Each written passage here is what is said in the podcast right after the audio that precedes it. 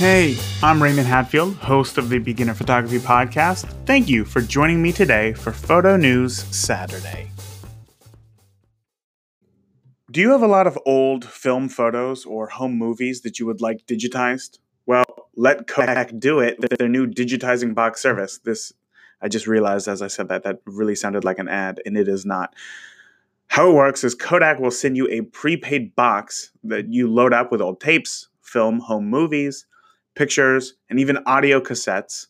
And then uh, they will send you back a digital version of your media. If you, uh, however, mostly have like photos, this can get very pricey.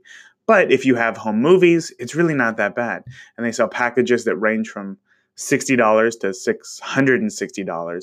Uh, but if you're interested, because you have a lot of old film home movies, this could really be a great option.